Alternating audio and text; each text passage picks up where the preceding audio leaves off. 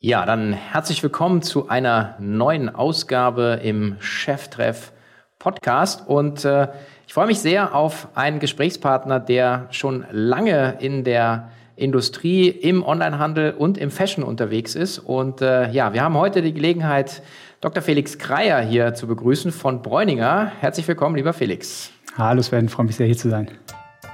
Herzlich willkommen zu Cheftreff, dem Future Retail Podcast von Sven Ritter. Im Gespräch mit den Machern und Innovatoren der digitalen Handelsszene.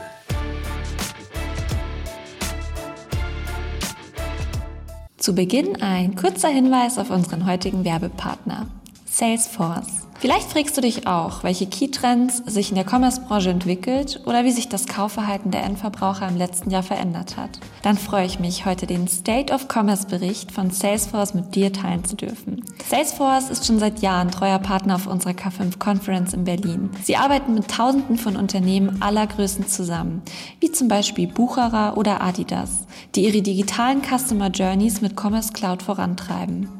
Lies dir den State of Commerce Report durch, um die Bedürfnisse deiner Kunden besser zu verstehen.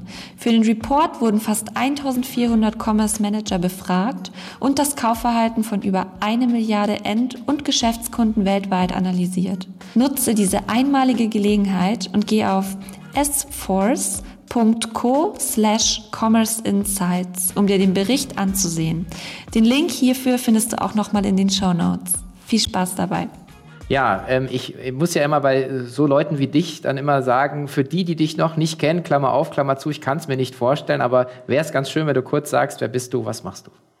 Sehr gern. Felix Kreier, 43 Jahre alt. Ähm, wahrscheinlich kann man mittlerweile sagen, auch alter E-Commerce-Hase, mache jetzt seit gut zehn Jahren Fashion-E-Commerce und bin seit letztem Jahr bei Bräuninger in der Rolle als Chief Customer Officer für den E-Commerce und den Kundenbereich CRM und Loyalty zuständig.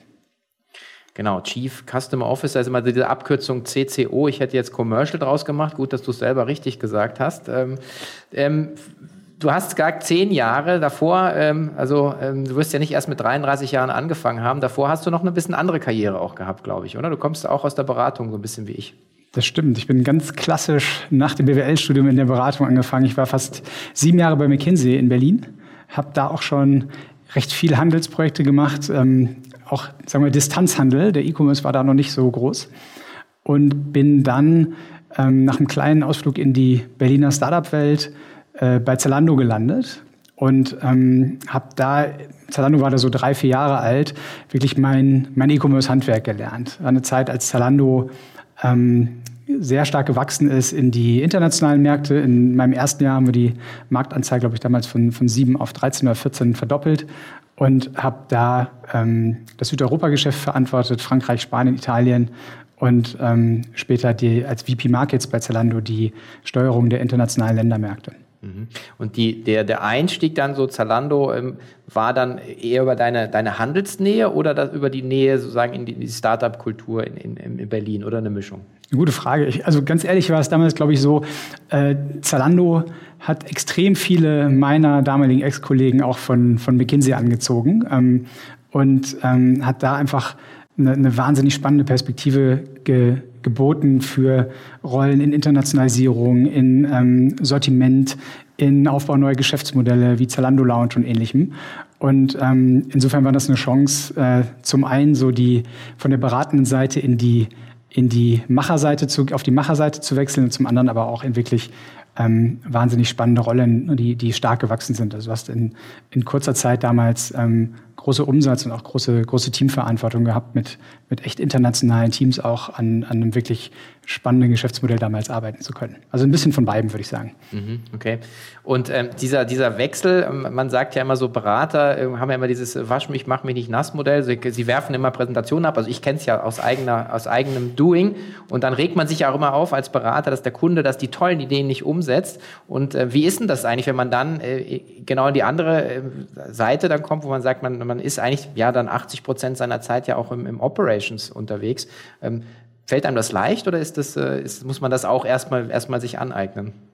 Ich, ich weiß noch, mir ging es damals mal so nach, nach so der ersten Zeit, auch bei Zalando, ich mir gesagt, ich wäre ein so viel besserer Berater gewesen, wenn ich mal wenigstens diese ein, zwei Jahre auch operative Erfahrung gehabt hätte, weil es natürlich schon auch immer ein Unterschied ist zwischen dem, was du, was du sagen wir mal von, von außen mit Analysen an, an Empfehlungen abgibst und dem, was du dann wirklich auch, ähm, wenn du in der Verantwortung bist und das selber treiben ähm, musst, ähm, wie du, wie du drauf schauen musst. Ja. Und ich glaube, ähm, mittlerweile ist das so ein bisschen, äh, hat sich bei mir so ein bisschen natürlich auch nivelliert. Ähm, jetzt viele Jahre auch operative Verantwortung gehabt. Da hilft natürlich dieser eher strategische, konzeptionelle Beraterblick. Ähm, ich glaube, damals, wenn du in so einen Laden kommst, wo jede Woche ein kompletter Raum mit neuen IKEA-Stühlen und Tischen ausgestattet wird, weil so viele neue Mitarbeiter da sind, so viel Wachstum da ist, da wirfst du dann auch erstmal die, sagen wir, konzeptionelle Beraterperspektive schnell über Bord und kommst einfach nur ins Machen, weil es gar nicht anders geht und weil die Geschwindigkeit einfach auch so eine, so eine äh, hohe ist, dass du, dass du einfach umsetzen musst. Mhm. Ja, vielleicht ein guter Punkt, weil ich immer, also mir ging es ja ähnlich, ich bin auch direkt vom Studium äh, in die Beraterrolle gerutscht und man äh, ist dann schon sehr juniorig unterwegs, nicht nur vom Aussehen her, sondern vor allen Dingen natürlich auch vom, vom Erfahrungsschatz. Ähm, vielleicht guckt man auch mal auf die Zalando-Zeit. Also wenn man jetzt auch noch mal sagt, ähm, die, die deutsche sag mal so, E-Commerce oder Startup-Kultur war natürlich sehr geprägt auch von, von Rocket lange, lange Jahre. Ähm, mein Blick jetzt auf das rein so das E-Commerce-Thema ähm, ist doch schon so, dass, dass da wahnsinnig, also das Zalando so ein bisschen auch die Spinne im Netz ist für, für viele Sachen, die danach äh, entstanden sind. Und ähm, gibt ja viele Namen, die man nennen kann, ja, äh, irgendwie Outfittery-Team und so weiter. Ja, also, ähm, also ist das auch, also wenn du jetzt so zurückschaust oder die, die Leute, die dann mit dir da angefangen haben zu der Zeit waren, ist das auch so deine Wahrnehmung, dass also im Prinzip das so ein bisschen wie so eine Startrampe war für, für den deutschen äh, Onlinehandel? Ja, ich glaube, äh, ab, absolut. Ne? Du hast generell ja das, auch das ganze Rocket-Ökosystem, was das dann nachher auch für die Startup-Welt bedeutet hat. Und ich glaube, so ist es wahrscheinlich für Zalando speziell, ähm, ja, auch für Onlinehandel, E-Commerce, aber auch generell wieder für ähm, für Geschäftsmodelle im Digitalen. Und ähm, mir ging es dann später so, ich habe ähm, vor ähm, vier Jahren ja auch meine eigene Beratungsfirma gegründet, ähm, bin damals auch viel mit ehemaligen Zalando-Kollegen wieder im Austausch gewesen, die mittlerweile ihre eigenen Agenturen hatten oder, oder anderweitig unterwegs waren und habe ähm, bei anderen Unternehmen geholfen, digitale Vertriebsmodelle zu skalieren und auszurollen. Und da ist ein ganz tolles Ökosystem und ein Wahnsinnsnetzwerk, glaube ich, auch entstanden ähm, mit Leuten, die zum Teil heute noch bei Zalando sind, aber eben auch die ähm, ganz andere Sachen machen, eigene Dinge gegründet haben. Und da ist Zalando schon damals so ein, so ein, ähm, so ein Leuchtturm gewesen, das würde ich schon so sehen. Ja. Mhm. Hm. Und dann ist ja der, der, der nächste Schritt ja bei dir, also wir kommen ja auf, auf Zalando sicherlich dann auch nochmal zurück, weil sagen, man trifft sich ja jetzt dann, also mit Bräuninger natürlich auch im, im, im, im Markt, äh, klar in unterschiedlichen Segmenten, aber man, man fischt ja immer doch ähm, sagen, um dasselbe Wallet, dasselbe Portemonnaie des Kunden. Und ähm, dann bist du äh, zu, zu Marco Polo gegangen. Wir hatten im Vorfeld hier auch drüber gesprochen, so äh, ähm, also direkt an Chiemsee nach Rosenheim wolltest du nicht gehen, du bist dann auch in München gelandet. Wobei es ja auch schön ist, aber ja. ja, ja, ist natürlich schon was anderes als jetzt Berlin, muss man ganz klar sagen. Ja. Ja, ich bin in der Tat sozusagen doppelt auf die andere Seite gewechselt. Einmal von dem Händler zur Marke, aber natürlich vor allem auch vom, vom Pure Play noch Startup eigentlich auf eine ein Unternehmen mit, äh, mit Legacy, 50 Jahre ähm, war Marco Polo damals fast alt und habe da die Rolle E-Commerce-Leitung übernommen, habe mich um die eigenen Shops gekümmert und war auch quasi dann auf der anderen Seite und habe ähm, Vertrieb gemacht. Also habe wirklich die, die Klamotte auch an die Online-Händler vertrieben, habe dann wieder mit Zalando gearbeitet, habe mit Amazon gearbeitet, damals auch sehr, sehr viel gelernt über, über Amazon und wie Amazon, wie die Vendor Manager, Manager bei Amazon mit den äh, Suppliern agieren. Ähm, das war eine Phase, wo Amazon versucht hat, stark das, das Modebusiness genau zu skalieren, wie sie das bei, bei den anderen Categories gemacht haben. Und ähm, bin dann bei Marco Polo Geschäftsführer geworden für den Einzelhandel, habe in der Rolle auch die ganzen Multi-Channel-Themen verantwortet. Wir haben ein Loyalty-Programm auch da neu gestartet, also viel Parallelität auch ähm, zu den, den Funktionen, die ich bei Bräuninger heute verantworte.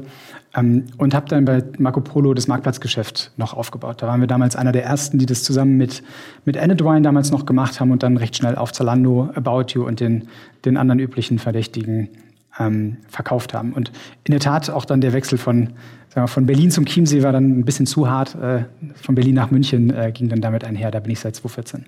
Mhm ist ja nicht der, nicht der schlechteste Standort, da stehen wir jetzt auch gerade. Und ähm, so von außen und wenn man jetzt äh, ähm, ja, also die, die vielen Experten verfolgt, dann ähm, kann man ja sagen, dass in dieser Zeit, also 2014 bis 2018, natürlich auch, auch sehr viel mehr, also heute herrscht eine andere Unsicherheit, eher so makroökonomisch, finde ich, ja. aber damals ging es so viel mehr so um die Marktkräfte die, ähm, die, also was macht man als Marke? Ja? Also ihr hattet ja auch äh, eigene, eigene Läden, gibt es immer noch, also Marco Polo hat immer noch eigene, eigene Geschäfte, also im Prinzip ein, ein, ein D2C-Modell, ein stationäres. Äh, dann hast du gesagt, ähm, geht man online, man vertreibt die Ware auch über, über Online-Häuser, man baut selber einen, einen D2C online auf. Also klingt für mich nach einer extremen Komplexität und auch der Frage, so, wie findet eine Marke da so seine Identität in dieser ja. Zeit? Absolut. Und ich glaube, da haben auch viele Marken ähm, das Rad deutlich überdreht ja, und haben über anfangs alle Kanäle mitgenommen, die es gab, den eigenen E-Commerce, ähm, den Wholesale über Amazon und Co. und dann auch noch Marktplatz. Und es hat ein paar Jahre super funktioniert. Du bist überall gewachsen. Und auf einmal hast du gemerkt, du bist äh, völlig überdistribuiert. Ähm, und ähm, die Händler fangen an, so langsam ähm, Schritt für Schritt Teile der, der Marge abzuschöpfen ähm, über verschiedene Mechanismen. Und ich glaube, es gibt so zwei Dinge, die du da, die du als Marke, und das gilt wahrscheinlich heute noch mehr als, als noch vor fünf, sechs Jahren, ähm, die du im Auge halten musst. Das eine ist, dass du, und das ist online wie offline völlig egal, du brauchst einen klaren USP und eine klare Positionierung als Marke. Da haben wir in Deutschland einfach auch eine Reihe von Marken, die noch vor zehn Jahren richtig groß und erfolgreich waren, die, die ein Stück weit in die Beliebigkeit abgerutscht sind, so ein bisschen auch in, die, in das Mittelmaß zwischen den, den Premium-Luxusmarken mit einer klaren Identität und den, den Fast Fashions, ähm, wo du weder auf der Brandseite noch auf der, auf der Effizienz- und Kostenseite irgendwo mit, ähm, mit Schritt halten konntest. Wenn du in die Falle gerätst als Marke, ist es eigentlich gar kein wirkliches Distributionsproblem mehr, sondern dann liegt das Problem viel tiefer und dann, dann löst du das auch nicht durch den Distributionsmix. Und ich glaube, das andere ist eben dieser Mix, dass du dir überlegst, wozu, ähm, und auch da wieder ist, glaube ich, stationär gar nicht so anders als online, wozu brauchst du einen eigenen Kanal und wozu brauchst du einen, einen Multibrand-Kanal. Ähm, oft sprichst du auch andere Kunden an. Der eigene Kanal ist stärker der, wo schon die eher affinen, loyalen Kunden hingehen, die, die direkt zur Marke gehen. Der Multibrand-Kanal ist der, wo du sein musst, wenn ein Kunde vielleicht nur inspiriert werden muss oder einen Anlass sucht, ähm, also braucht eine Jacke, hat vielleicht acht Marken im Relevant Set und dann bist du da mit dabei. Das heißt, du sprichst da auch andere Kunden-Use-Cases an. Ähm, und wenn du das gut verstanden hast und auch versuchst, ein Stück weit strategisch das so auszurichten, auch zu sagen, du nimmst dann vielleicht nicht jede, jede Tür mit und versuchst einfach so möglichst bei vielen Händlern überall verfügbar zu sein. Das mag stationär vielleicht noch halbwegs funktionieren, aber online bist du halt ähm, dann einfach in einem Game, das du nicht gewinnen kannst, wo dann sämtliche Händler mit dir selbst um die Marken-Keywords konkurrieren bei Google. Du, du wirst immer teurer und kannst eigentlich am Ende kaum noch profitable Orders generieren. Und der Kunde hat, ähm, ist mit, mit wenigen Klicks halt auf, hat, hat quasi das ganze Angebot im, im ähm, äh, quasi kann aus dem ganzen Angebot wählen, was sich ihm, ihm darbietet. Da musst du als Marke extrem aufpassen, dass du das, ähm, dass du das mit einer klaren Strategie auch ausrichtest. Mhm. Und dieser Trend, den man jetzt so im Markt sieht, dass die, die ganz großen äh, Marken mit, mit globaler oder sagen wir so, europäischer Strahlkraft, dass die einfach ihr, ihr Händlernetz immer weiter ausdünnen, sowohl offline wie online.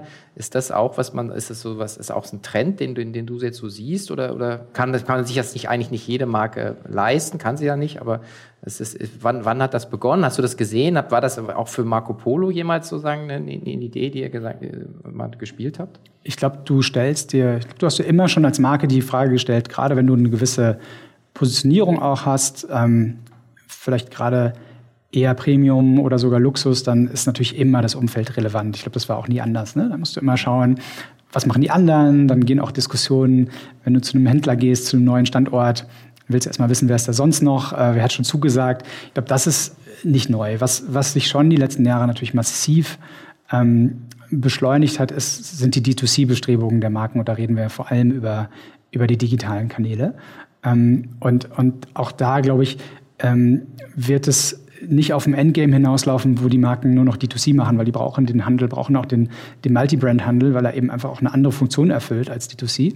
Aber natürlich hast du durch digitale Geschäftsmodelle eine völlig andere Möglichkeit, auch ähm, direkt auf den Kunden zuzugehen. Und wenn du dir jetzt so Themen Richtung Metaverse NFT anschaust, da ist es, glaube ich, noch mal auf die stärker auf die Spitze getrieben, wo, wo die Marken eigentlich diejenigen sind, die den ersten Schritt machen und, und ähm, wieder eine gewisse Begehrlichkeit für den, für den Kunden über, über virtuelle ähm, Angebote erzeugen. Da musst du, glaube ich, auch als Händler immer genau hinschauen, ähm, welche Rolle spielst du dann auch in so einer Distribution für die Marke. Und ähm, weil du auch Marco Polo ansprachst, wir haben uns gerade auch im Punkto Marktplatz so ein bisschen die Frage gestellt, ähm, macht es Sinn, überall zu sein? Willst du dann überall mit eigenem Wholesale und Marktplatz vertreten sein? Und was du ja schon gesehen hast, es gibt so einmal die Marktplatzwelt, ähm, die, die eher wirklich, sagen wir, Plattformen, ähm, deren Ansatz ist, möglichst breites, möglichst viel Angebot zu haben, auch möglichst viele Händler, die miteinander konkurrieren. Ich meine, Amazon äh, macht das, macht das seit, seit langer Zeit. Zalando geht auch sehr stark in die Richtung, dass du quasi ähm, ein Produkt von deutlich mehr Anbietern als jetzt nur von der Marke kaufen kannst. Und an der Stelle ähm, ist es, glaube ich, aus Markensicht auch eine Frage, warum gehst du dann auf Marktplätze, wenn du letztendlich ähm, sagen wir, eine ganz andere Economics auch dahinter hast, ja? wo du nicht die Ware vorab an den Händler verkaufst, wo du am Ende auch ähm, ähm, viele Fees, die on top kommen, bezahlen musst, sei es für Logistikthemen, sei es für Provision, sei es für Marketing, was du auf der Plattform machst.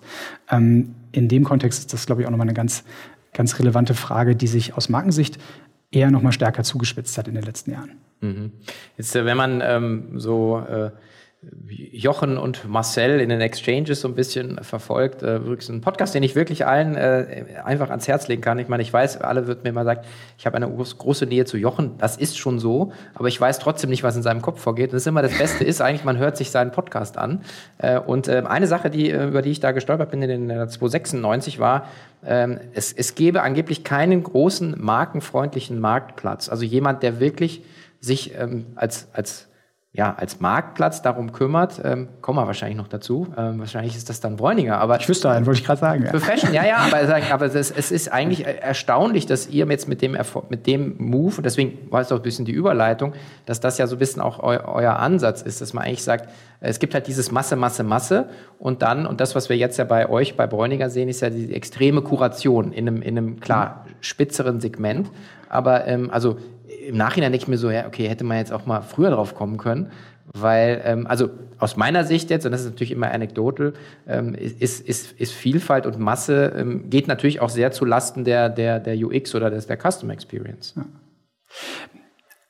Ich schaue eigentlich so drauf, das ist immer eine Frage, was ist jetzt Marktplatz, was ist Plattform? Ich glaube, da hat jeder auch irgendwo seine eigene äh, Definition fast schon. Aber wenn du auf ein Amazon und am Ende auch ein Zalando schaust, dann ist es ja ähm, Zalando nennt sich ja selbst oder hat ja selbst das Ziel, quasi das, das Ökosystem für Mode werden zu wollen. Und das ist einfach der Ansatz, du hast quasi den Kundenzugang.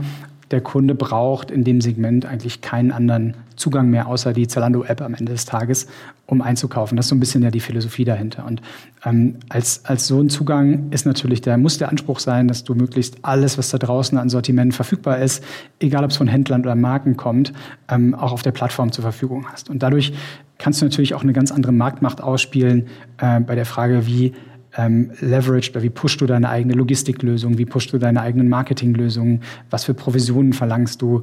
Ähm, das ist, glaube ich, ein Modell, was du mit, mit der Zielsetzung da findest. Und äh, Bräuninger hat eine ganz andere Zielsetzung, auch was das Marktplatzmodell betrifft. Bräuninger würde, glaube ich, auch nie ein Ziel ausgeben, zu sagen, wir wollen 40, 50 Prozent Marktplatz äh, in, in x Jahren machen, sondern für uns und das ist ja auch unser USP letztendlich, steht die Kuration des Angebots und des Sortiments ähm, an, an erster Stelle. Und auch Marktplatz ändert an der Kuration am Ende des Tages nichts. Wir sind ein kuratiertes Marktplatzmodell, das heißt, wir ähm, erweitern unser Sortiment selektiv durch bestimmte Marken, teilweise auch Produktgruppen. Bestes Beispiel ähm, Luxusschmuck, wo wir mit, mit Tiffany arbeiten, mit Bulgari, mit Wempe. Ähm, das sind Produkte, die wir ausschließlich beim Marktplatz anbieten, wo wir zum Beispiel auch gar nicht die Logistikkompetenz heute haben, die Produkte zu verkaufen. Und ähm, dann wird für uns ein Schuh draus. Für uns wird aber nicht ein Schuh draus, wenn wir sagen, das kuratierte Sortiment, was unser Einkauf mit der Marke XY ähm, für Bräuninger ausgewählt hat, das verdreifachst du jetzt, indem du einfach alles von, dem, von der Marke auf die Plattform schiebst, was es sonst noch gibt, ähm, sondern es ist immer ein Element, was diesen kuratierten Ansatz eigentlich, ähm, eigentlich erweitert. Und, und das ist, glaube ich, ein ganz wichtiger Unterschied zwischen dem, was, was du so bei den großen, nennen wir sie mal Plattformen, als, als Strategie siehst. Mhm. Okay. Die, ähm, vielleicht, du bist jetzt knapp ein Jahr dabei. Vielleicht ähm, holst uns mal kurz ab, ähm, wo, wo, steht, wir hatten zwar schon ein Update im K5 TV, aber es ist auch nochmal schön, dass wir es hier haben. So, wo steht äh, Bräuninger jetzt gerade? Äh, natürlich auch gerade mit Blick auf ähm, die ja, Online-Ambition bzw. das Multichannel-Geschäft. Ja, gerne. Ja, unverändert äh, zu dem, was wir, also unverändert ähm, in puncto unserer Ziele, die wir letztes Mal besprochen haben. Wir ähm, haben jetzt im letzten Jahr die Umsatzmilliarde geknackt als Bräuninger erstmalig. Wir haben im E-Commerce, ähm, was, was gut die Hälfte des, des Online des, des Gesamtgeschäfts ausmacht, ähm, das GMV von 700 Millionen erreicht. Das hatten wir uns als Ziel gesetzt letztes Jahr. Und GMV ähm, ist zwar auch Marktplatz mit drin, aber Großteil auch, auch eigenes Geschäft. Und wir haben uns das Ziel gesetzt, hatten wir auch letztes Mal kurz drüber gesprochen, wir wollen ähm, das nochmal verdoppeln innerhalb der nächsten, nächsten drei bis vier Jahre.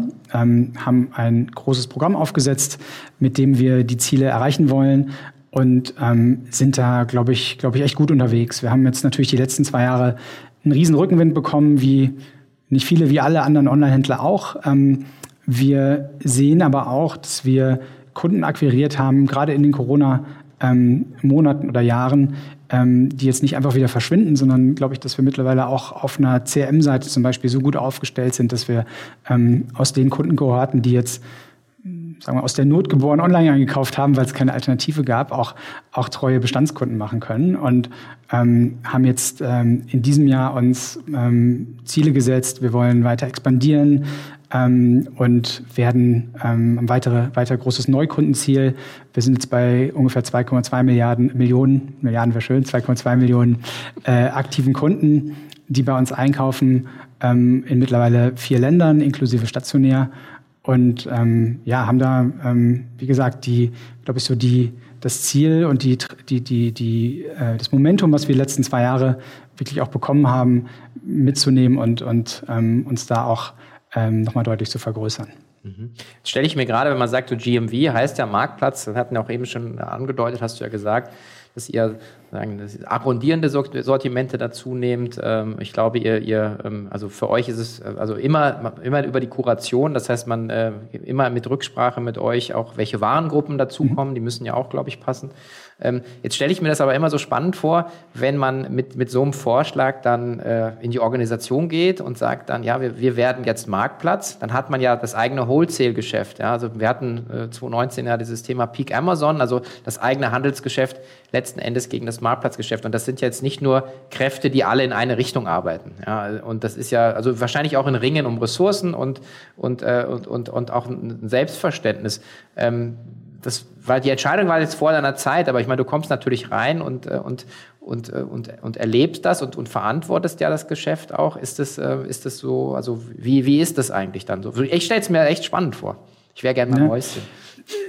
Das ist ein Thema. Ich, ich muss sagen, auch jetzt vielleicht noch als relativ frisch ähm, dabei sind bei Bräuninger. Ich bin immer wieder überrascht, wie wie wenig dann am Ende so die, was man so auch Gleiches beim Thema Multi-Channel, diese Channel Wars oder diese, äh, diese, diese internen Reibereien zwischen, ähm, zwischen Silos, ähm, wie wenig ich davon eigentlich erlebe, sondern wie konsequent das Unternehmen wirklich ähm, auf den Kunden ausgerichtet ist. Und das ist sicherlich auch nichts, was du mal eben ähm, per Knopfdruck generierst, sondern das was, was über Jahre auch wachsen und in, entstehen muss. Ähm, und beim Marktplatzthema ähm, ist, haben wir es organisatorisch so gelöst, dass ganz klar unser Einkauf ähm, mit den Marken die Gespräche führt und mit den Marken gemeinsam ähm, auch eine Entscheidung trifft, wie wir ähm, sortimentseitig rangehen und das Marktplatzteam letztendlich dann ähm, dazu da ist, mit den Marken diese Kategorien zu entwickeln. Teilweise sind es, wie gesagt, Marken, die, die nur Marktplatz machen, oft sind es aber auch Marken, die mit mehreren Geschäftsmodellen bei uns unterwegs sind. Und ähm, ich nehme das eigentlich so wahr, dass das gut klappt. Wir sind on track. Ähm, wir haben, glaube ich, auch die ähm, Sortimentsentscheidungen treffen können, die wiederum wirklich aus einer Kundensicht ähm, weiterhelfen, die einen Mehrwert liefern. Und ähm, wenn du schaffst, so kleine Erfolgsgeschichten auch relativ früh dann ähm, zu platzieren und zu feiern, dann steigt automatisch auch immer die Akzeptanz vom so Modell im, im Gesamtunternehmen. Mhm. Nun folgt ein kurzer Hinweis in eigener Sache.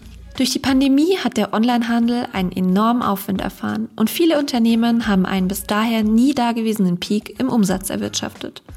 Gerade in den ersten Monaten war dafür ein extremer Kraftaufwand nötig. Waren konnten nicht so schnell produziert werden, wie sie gekauft wurden, die Lagerflächen waren zu klein, Personal fehlte. Nun befinden wir uns beyond the peak. Die Zahlen wachsen nicht mehr so stark und Unsicherheit macht sich breit. Vielleicht auch bei dir? Wie geht es nun weiter? Du bist damit nicht alleine. Diese und weitere Themen behandeln wir auf unserer Konferenz.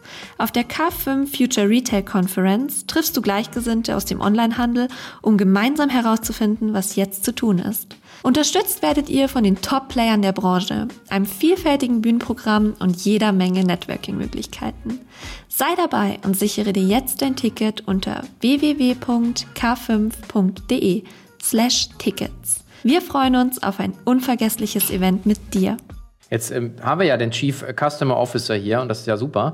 Äh, für mich ist natürlich auch immer die Frage, wie ist die Experience? Also für, wenn man gerade so ein, so, ein, so ein Geschäft auch schrittweise erweitert, man kann ja sagen, ja, von, von dem Offline-Experience, ähm, ihr habt äh, immer viel auch äh, Gastronomie auch mit, mit mhm. eingebaut. Es ist, äh, gibt einen persönlichen Service, äh, tolle Marken. Also das ist ja ein Erlebnis den online zu bringen oder dieses Erlebnis online zu bringen, ist ja schon mal eine Challenge. Die nächste Challenge, die ihr jetzt habt, ist dann, dass ihr, ähm, also dann ist ja das Erleben online in einem Marktplatz auch ähm, natürlich, wie kommt, wann kommt das Paket an, wie kommt das Paket an.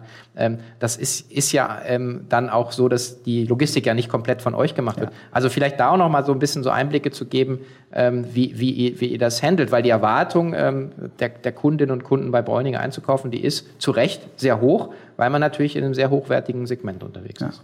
Also spiegelt sich, glaube ich, auch wieder darin, dass das Feedback, was wir mit am häufigsten von den, den Marktplatzpartnern bekommen, ist, es ist ganz schön komplex teilweise mit euch zu arbeiten, weil wir eben Anforderungen auch haben, zum Beispiel an, ähm, du, hast, du hast Logistik genannt, aber auch die ähm, Produktdaten und die Produktfotoqualität beispielsweise, ähm, die vielleicht über die Anforderungen von anderen Marktplätzen hinausgehen. Ähm, trotzdem ist es, glaube ich, so, unser USP ist ganz klar, ähm, auf den Kunden ausgerichtet, wirklich einen, einen Gastgeber auch zu, für den Kunden zu sein, den Kunden zu inspirieren, Erlebnisse für den Kunden zu schaffen.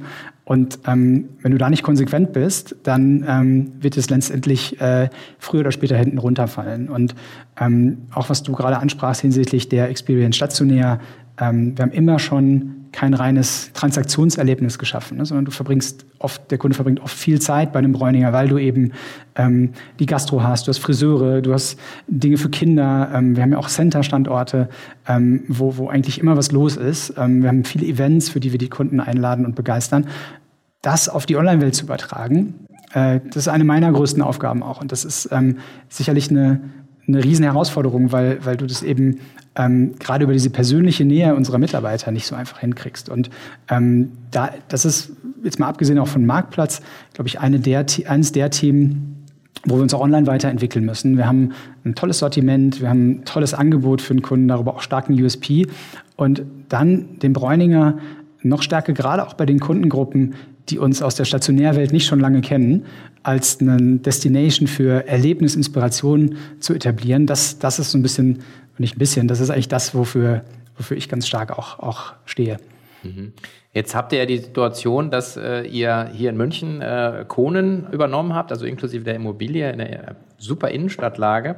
Und, äh, und wir hatten im Vorgespräch auch gesagt, irgendwie, es dauert eben auch, also vielleicht erzählst du mal, wo steht diese, diese, diese Transformation letzten Endes dieses Hauses? Und zweite Teil der Frage ist natürlich, ähm, die, ähm, es ist, glaube ich, das erste Mal, dass ihr Standorte eröffnet aber schon Online-Kunden habt. Ja, der Tat ist für uns echt ganz spannend. Wir haben äh, im letzten Jahr Kohnen ähm, akquiriert. Zu Kohnen gehört einmal das, das Haus in München und gehört auch noch Bram in, in Luxemburg, sozusagen unser erster nicht-deutscher Standort auch.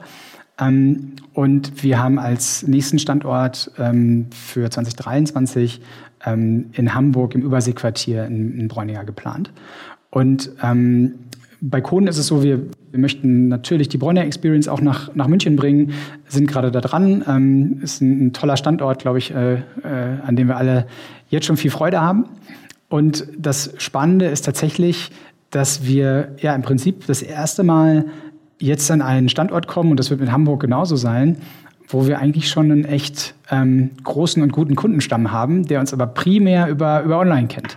Und ähm, wir haben ja auch eine sehr starke Multi-Channel-Proposition, gerade an den Standorten, wo wir mit Häusern vertreten sind. Jetzt muss man sich das so vorstellen, im Raum Stuttgart, wo es Bräuninger seit 140 Jahren gibt, ähm, ist das natürlich eine völlig andere sagen wir, Brand Awareness und auch eine ganz andere ähm, Liebe zur Marke Bräuninger, wo vielleicht schon die Großeltern hingegangen sind, als an einem Standort, wo wir erst seit kurzem sind.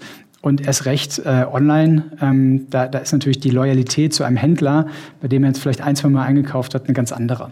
Und insofern ist das für uns auch ein sehr wichtiger ähm, Multi-Channel- und CRM-Case, ähm, darauf zu schauen, wie wir schaffen, eigentlich die Kunden, die wir in der Region schon haben, die Kunden, die wir dazu gewinnen werden, inklusive auch in München der Kunden, die, äh, die bei Coden einkaufen, über das Bräuninger Angebot kanalübergreifend, über Kanäle hinweg ähm, zu begeistern. Und da sind wir ähm, sind wir in der ganzen Zeit schon dran. Es gibt ähm, zum Beispiel das Card-Programm, es gibt eine, eine Codenkarte ähm, oder gab eine Codenkarte.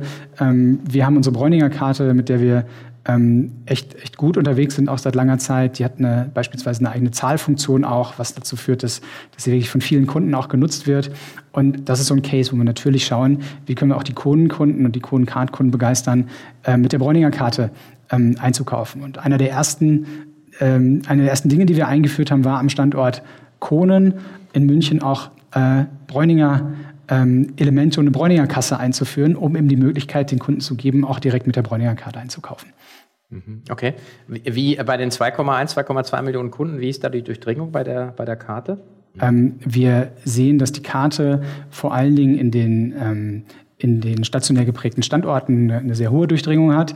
Wir sehen aber auch, dass die Karte ähm, immer mehr Online-Kunden anzieht. Jetzt muss man sagen, das ist eine, ist eine gewisse Besonderheit. Das ist wirklich eine Karte. Du kannst die auch quasi ohne das Plastikelement als, als Apple Wallet äh, oder als Apple Wallet schieben.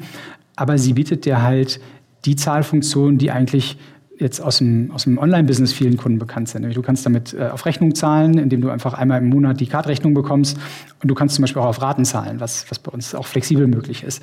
Das heißt, eigentlich ist die Karte auch ähm, für Online-Kunden ähm, eine super relevante, relevante Zahlart. Und was wir lange Zeit nicht gehabt haben, war die Möglichkeit, auch über online überhaupt diese Karte zu beantragen. Das ist jetzt gerade haben wir das äh, in einem der letzten Sprints live genommen, dass du quasi im Checkout auch mit der Karte zahlen kannst, wenn du sie noch nicht hast. Und dann ist dahinter quasi der, der Kartantrag, ähm, äh, der läuft dann ab. Okay, also auf Raten zahlen oder auf also sagen, ist ja, also bei den Negativzinsen habe ich mal den Eindruck, die Leute wollen einfach nur ihr Geld loswerden. ähm, aber, aber gut, aber was, wenn, wenn du jetzt nochmal schaust auf die, auf, die, auf die Kunden auch, also ich meine, ihr habt ja auch, das ist ja das, was euch letzten Endes ja auch natürlich durch die, durch, durch die, durch die Lockdown-Zeit ja auch super gebracht hat, das Haus, dass ihr online extrem stark schon äh, aufgestellt wart, ähm, äh, vor, ja. bevor das überhaupt losging. Ähm, aber kann man so auch so sagen, ähm, wie, wie, wie unterschiedlich das Kaufverhalten ist, äh, vielleicht auch von einem demselben Kunden? Kunden, der dann also vorher stationär, dann online, ist ja wahrscheinlich auch so, so, so ein Experimentenbaukasten so ein bisschen auch gewesen, diese Zeit. Gibt es da Erkenntnisse, die du teilen mhm. kannst? Also du musst halt ganz extrem auf, auf Segmente und Kundengruppen. Wenn du, wenn du den Durchschnitt anguckst, dann kommt da eigentlich nichts raus, was irgendwie spannend ist. ähm, also wir haben zum einen vorher schon einen recht hohen Anteil an Multi-Channel-Kunden in den ähm, Häuserstandorten gehabt. Jetzt ist immer die Multi-Channel-Kunden, natürlich, wenn du reinguckst, sind sozusagen verglichen zu den Kunden, die nur online, nur offline einkaufen, unsere besten Kunden. ist aber immer die Frage, was ist da eine Korrelation, was eine Kausalität. Ähm, da siehst du natürlich, dass gerade die Multi-Channel-Kunden eigentlich an, an Aktivität mit Bräuninger ganz wenig eingebüßt haben, weil sie eben in der Zeit der, der Lockdowns auch, auch online einkaufen konnten. Dann siehst du ganz viele Cases, wo Kunden, die bislang nur stationär unterwegs waren, auch in den Online-Case Online gehen. Das sahst du auch vor Corona schon, die, die dann online eingekauft haben. Das hat sich durch Corona natürlich nochmal deutlich, ähm, deutlich verstärkt. Und ähm, dann ist für uns auch immer ganz spannend, wir, wir schauen uns tatsächlich auch einen Gesamtumsatz in den Regionen um die Häuser an. Das heißt, wir klar schauen wir auch nach Kanälen, aber für uns ist eigentlich relevant, wie entwickeln sich Umsätze um die Häuser rum. Und da gibt es durchaus große Unterschiede, ohne jetzt zu sehr in die Details gehen zu wollen, ähm, wie sich da der, der Lockdown auf diese, ähm, diese Gebiete ausgewirkt hat. Aber es gibt eben durchaus auch sehr starke ähm, Wanderungen hin zu Online, wo du jetzt sagen könntest, ein Kunde, der beim Bräuninger stationär nicht einkaufen kann, der muss ja jetzt nicht zwangsläufig zu Bräuninger Online gehen. Der kann ja auch zu jedem anderen Onliner gehen und da einkaufen. Und da sehen wir, glaube ich, schon, dass ähm, das wenig eins zu eins Vergleichwerte, aber dass unsere, unsere Brand und unsere, unsere Loyalität oder die Loyalität unserer Kunden uns an der Stelle geholfen hat, eben doch auch viele von den Stationärkunden hin zu einem Bräuninger Online-Kunden zu bewegen und dadurch auch ähm, an den Standorten teilweise eben sogar Umsatzzugewinne zu, zu haben in Summe. Mhm. Also auch die gewisse Loyalität eben dann zur, zur, zur Marke als Händler, das ja. hast du ja auch gesagt, ja, durch auch genau. die Tradition. Das ist natürlich äh, auch, auch da, man, man, dann 140 Jahre sind dann eben keine Legacy, sondern sind dann eben Money in the Bank. Das ist halt einfach ein Asset, ähm, anstatt eine Liability, muss man auch sagen. Du hast halt einfach auch, ähm, glaube ich, ich meine, das ist eine Phrase, aber so ein bisschen, wenn du es schaffst, das Beste aus beiden Welten irgendwie zusammenzubringen. Ja, wir haben ja auch kleinere Standorte, wo du gar nicht das ganze Sortiment anbieten kannst, was ein Bräuninger bietet. Und ähm, du siehst da auch zum Beispiel, dass du Kunden hast, die ähm, sehr stark Multi-Channel-Services nutzen, ne? die ähm, Click-and-Collect-Bestellungen generieren, die damit aber dann, also weil es Click-and-Collect ist, holen die sich die in den Häusern ab. In den Häusern an unseren Click-and-Collect-Schaltern kriegst du halt nicht das Paket einfach ausgehändigt wie in einer Packstation, sondern wir haben Umkleiden dahinter, wir haben Verkaufspersonal da, du wirst beraten, ähm, du kannst dir Alternativartikel holen und anschauen. Und ähm, so können halt auch Kunden in Standorten, wo es bestimmte Marken vielleicht gar nicht gibt, trotzdem die Marken auch, ähm, auch, auch äh, physisch quasi ein Stück weit erlebbar machen und, ähm, und haben eben nicht eine reine ähm, Pure Play Online-Erfahrung, sondern eine Multi-Channel-Erfahrung. Ich glaube, das weicht auch immer mehr auf. Es ist halt dieses, also wir versuchen ja auch immer darauf hinzuweisen, dass man auch ähm, bestehende Produkte durch Services ja auch komplett oder, oder, oder, oder Angebote durch Services komplett neu denken kann. Jetzt hast du es ja gerade angerissen, dass man sagt, naja, äh, ähm, es ist halt nicht Click und Collect, sondern es ist letzten Endes inklusive Beratung, inklusive ich probiere es dann eben an. Ähm, und äh, das hat natürlich, also es bringt ein ganz anderes Produkt. Also wir haben mal irgendwann fantasiert, haben gesagt, okay, warum gibt es eigentlich nicht so ein, so ein Service, äh, so ein Wagen, der nach Hause kommt? Ähm, und klar, das wird dann halt was kosten und dann muss er sich eine halbe Stunde Zeit nehmen. Aber wenn jemand halt ein Basket hat, der vierstellig ist, weil er sich einmal eine Garderobe voll macht oder, oder deutlich vierstellig, vielleicht sogar fünfstellig, zweimal im Jahr, würde sich das ja lohnen. Sind das so, sind das so auch so Ideen, mit denen ihr spielt oder so Servicegedanken, diese ganze Last-Mile-Geschichte? Ähm, also gibt's da so Trends oder Sachen, mit denen ihr auch so rumspielt? Es gibt auch schon tatsächlich einige Dinge, die wahrscheinlich noch nicht so skalierbar sind, wie man sich das vorstellt oder auf die du jetzt hinaus willst. Aber was du zum Beispiel bei uns hast, du hast einmal ähm, die Möglichkeit, dir komplett kostenlos ähm, bei uns einen ähm, einen Raum mit Outfits ähm, ausstatten zu lassen, mit einem Verkaufsberater, der sich dann zwei, drei Stunden Zeit nimmt, mit dir diese Outfits durchgeht. Ähm, und wie gesagt, keine Kaufverpflichtung. Natürlich hast du dann einen, einen super Warenkorb am Ende ähm, im Vergleich zu einer reinen Bestellung ohne, ohne diesen Service. Genauso gibt es natürlich auch, auch individuelle ähm, Beratungsangebote. Auch da waren die, die Mitarbeiterinnen und Mitarbeiter während der Lockdown-Phasen ähm, zum Teil auch super ähm, innovativ, ähm, Dinge sich auszusuchen, um trotzdem auch mit den Kunden in Kontakt zu, zu kommen. Ähm, skalierbar auch Richtung Last Mile ähm, ist eines der Themen, auf das wir gerade schauen. Wie kannst du auch die Häuser nutzen, um aus den Häusern raus Kunden zu bedienen, die direkt im Umkreis sind, ist sicherlich ein spannender Case, der vor allen Dingen wiederum auch auf die Multi-Channel-affinen Kunden einzahlt. Ja, da ist noch nichts Skalierbares im Angebot, aber äh, treibt uns auf jeden Fall um die Frage, ja. Mhm. Ja, ja also, ich, also ich bin ja hier deklarierter äh, Knusper-Fanboy, äh, weil ich einfach, ähm, im Prinzip haben die ja nichts anderes gemacht, als, als vorhandene äh, Faktoren neu zu kombinieren und damit gibt es einen komplett neuen Service. Ja. Und, äh, und man dann sagen, ja, es gibt halt die Rebis und so weiter, ja, die gab es schon, aber das ist so schon mal durch diese Faktorkombination. Und ich, äh, also ich bin halt auch sehr gespannt, was da alles noch, auch noch kommen wird. Also gerade von äh, so ja, innovativen Playern letzten Endes. Ich glaube, es kommt immer auch auf die Category an, ne? was ja. du quasi an Use Cases hast. Du hast halt im, im Fashion ist natürlich sehr viel auch jetzt nicht das, was du in zehn Minuten oder in zwei Stunden Fenstern brauchst, aber die gibt es natürlich auch, die Anlässe. Und, und da bist du, wenn du ein Haus in der Nähe hast, bist du eigentlich prädestiniert dafür, den Kunden auch dann, wenn er Bedarf hat, kurzfristig was zu bekommen, auch zu liefern. Ja, oder wie du gesagt hast, letzten Endes ist eine Frage, also genau, Kopf, in, Kopf im Ofen, äh, Füße im Eisschrank, im Durchschnitt ist die Temperatur ganz okay, ähm, aber du musst dir halt die Kohorten anschauen oder auch die Kundengruppen anschauen. Das, das macht ihr ja, das machst du ja. Äh, und, und dann eben spezielle Angebote für, für diese Kundengruppen vielleicht auch zu schneidern, zu testen. Und da seid ihr, glaube ich, äh, sehr gut aufgestellt. Wenn noch mal so, wir haben auch im Vorgespräch gesagt, okay, es ist gerade ein bisschen schwierig nach vorne zu schauen und so richtig zu planen. Ähm, aber was, was habt ihr noch vor jetzt so, sagen wir so, die nächsten, sagen wir mal, trauen wir uns mal anderthalb Jahren? Ja, du, du hast es gesagt, ne? im Moment ist es ein, wir haben es genannt, strategische Sprints, ja. Also äh, wirklich ein extremes auf Sicht fahren und ähm, auch immer wieder die, die Situation ähm, neu bewerten, gerade wenn du eben in verschiedenen Kanälen unterwegs bist und auch in verschiedenen Ländern. Also auch was wir zum Beispiel, insofern ist es wahrscheinlich gar nicht so einfach, ähm, jetzt lange Pläne und, ähm, und genaue Pläne für die nächsten Jahre zu machen, es ist wichtig, ein klares Ziel zu haben. Unser Ziel ist an der Stelle, ähm, weiter zu wachsen. Wir möchten mehr Kunden noch auch vom Bräuninger begeistern. Das heißt, wir haben auch Pläne, ähm, weiter zu expandieren und ähm, an unseren Services weiterzuarbeiten. Ich sagte es vorhin, so eins der großen Themen ist tatsächlich diese Inspiration, diese Experience auch stärker auf die Seite, auf die App zu übertragen. Ich bin mir sicher, da wird es äh, im Laufe des Jahres einige Dinge zu sehen geben, auch die äh, als, als Endkunden und Endverbraucher ähm, weiter begeistern. Und insofern ist da eine ganze, ganze Reihe an, an Themen im, im Köcher, an denen wir arbeiten. In Summe, glaube ich, sind wir mit dem Geschäftsmodell ähm, sind wir, sind wir genau richtig aufgestellt und müssen schauen, dass wir jetzt die, ähm, die Unsicherheiten, die auf dem Weg dahin passieren, auch vernünftig immer wieder ähm, neu bewerten und schauen, wie wir, wie wir darauf reagieren müssen. Mhm, okay. Ja, schön. Also wir haben auch die Gelegenheit, ähm, dann ja nochmal auf der K5-Konferenz hier das auch noch mal zu vertiefen, dann live und in Farbe in Berlin, 29. 30. Juni. Und äh, ja, für alle die, die äh, noch kein Ticket haben, also wir ähm, legen sehr stark Wert darauf, äh, sich doch noch mal das zu überlegen.